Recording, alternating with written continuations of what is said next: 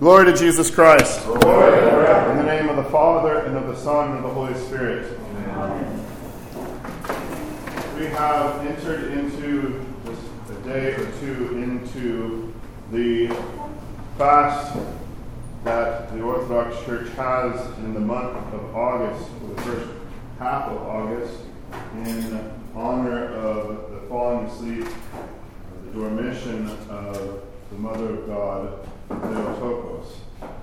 And it is especially something about coming to the height of the heat of the summer to be able to enter into a, another penitential fasting time. The church has for us four different major fasts, as it were, extended beyond Wednesday or Friday or something like a fast for the beheading of John the Baptist. Uh, but we have, of course, just a few months or so ago, a little more than a month ago, uh, finished uh, the fast of the apostles, where we remember uh, the apostles. Before that, of course, we have Great Lent, and then the Nativity fast, or the fast that we have before the Feast of Nativity. These summer fasts um, can be hard, especially as Americans, what do we like to do in the summer but go outside and fire up a grill and throw bell peppers and zucchini and things like that onto it? Eggplant. I forgot eggplant. Uh, no, we, we like to throw steaks and chicken breasts and you know that kind of stuff on there. Uh, the church uh, has us, and this is, especially if you think of Great Lent Nativity fast, uh, this is a pretty short fast. This is about two weeks from the first to we break the fast on the 15th. Uh, and it is something that I encourage uh, us to engage with because there's something about needing, I know it almost feels like, didn't we just have the fast, right? And here we are again but there is, in the church's wisdom, we need to fast. It's very counterintuitive for us as moderns to fast. Uh, we really are stuck here in our heads and don't really, it's hard for us to engage with the spiritual life because as we're told our whole life, our spiritual life is in our head and it's not actually embodied. Uh, but that is not the way that the church, especially the first should say the first millennium, if you especially read that, but it's not the way of the church. And especially, I think when I come to the Dormition fast, myself, I like to bring out, because we don't have like Lent, right? We have different services, there's a huge liturgical change. We don't really get the same liturgical changes with the Apostles' fast, the Dormition fast, the Nativity fast. But there is, I think, themes that I like to contemplate. The Apostles' fast is thinking about apostolic teaching apostolic uh, martyria, you know, witnessing, apostolic evangelism. And then when I come to the Dormition fast, what I like uh, to contemplate is, well, contemplation.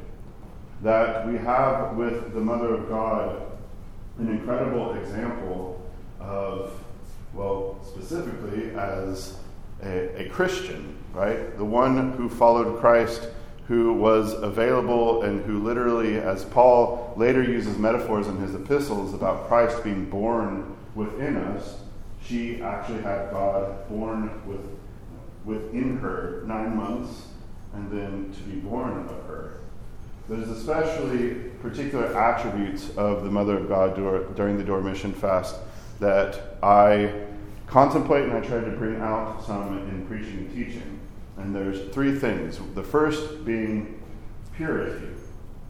When we talk about the Most Holy Lady, Mother of God, we talk about the Immaculate, the pure, the one who knew no man, the one whom her chastity, her purity, was not just bodily, because it's not just a kind of body thing per se, but it is something that emanates from a character of the soul. So, sophrosyne, or wisdom, or chastity, that is this bigger idea. It's just not the don't do that, but it is a larger virtue of purity that we see in the Mother of God. and that she uh, is in the church at the head of the saints, those who Christ has saved. She stands at the forefront as the all pure one. To struggle for chastity, especially in supplication to her. It is typical in the Orthodox Church, not as much in our Slavic practice, but in other practice, for example, the Greek practice, uh, to do the small paraklesis, which is a small uh, service. Uh, we did this last year. Uh, I would like to do this. this here it is me saying this.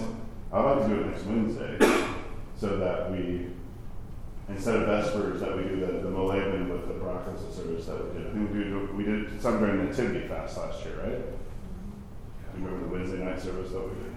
Special practice Sunday. Revisit some of that. We can talk about it. But, anyways, this is one of the times where the Greek church will do the akathist, they'll do the paraklesis, they have a very specific devotion, and they'll do services directed to the Mother of God.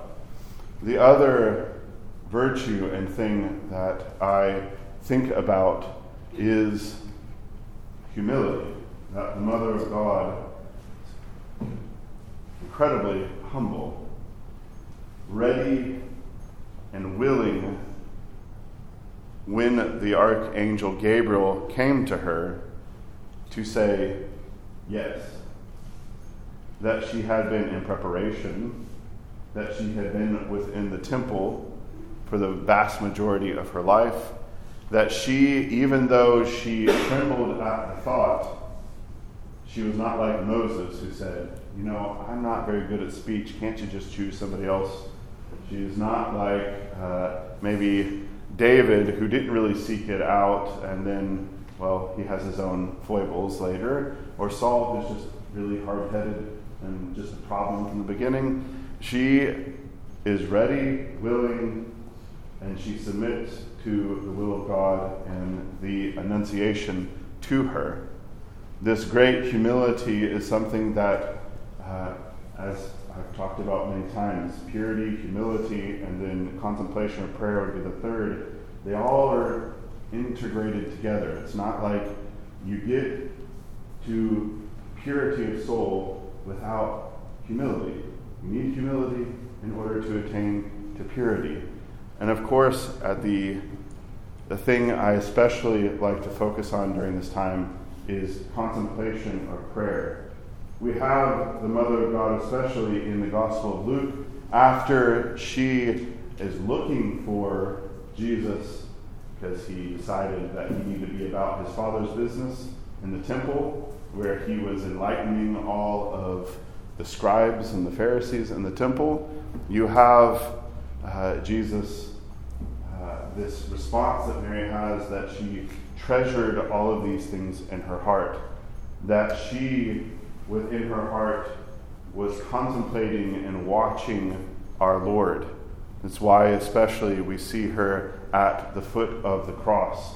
That she, from the very beginning, knew that he was uh, from above, that he was going in his path back to the Father, would have to go through all that he did the cross, the death, the burial, and the resurrection.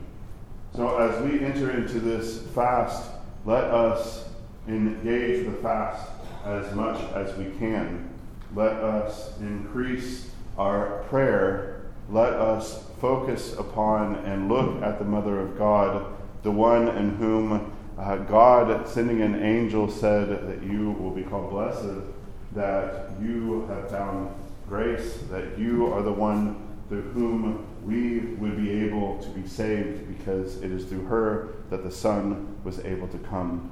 In her purity, humility, and contemplation of God, she was able to see God and to rejoice in his three day resurrection from the dead. In the name of the Father, the Son, and the Holy Spirit. Amen. Amen.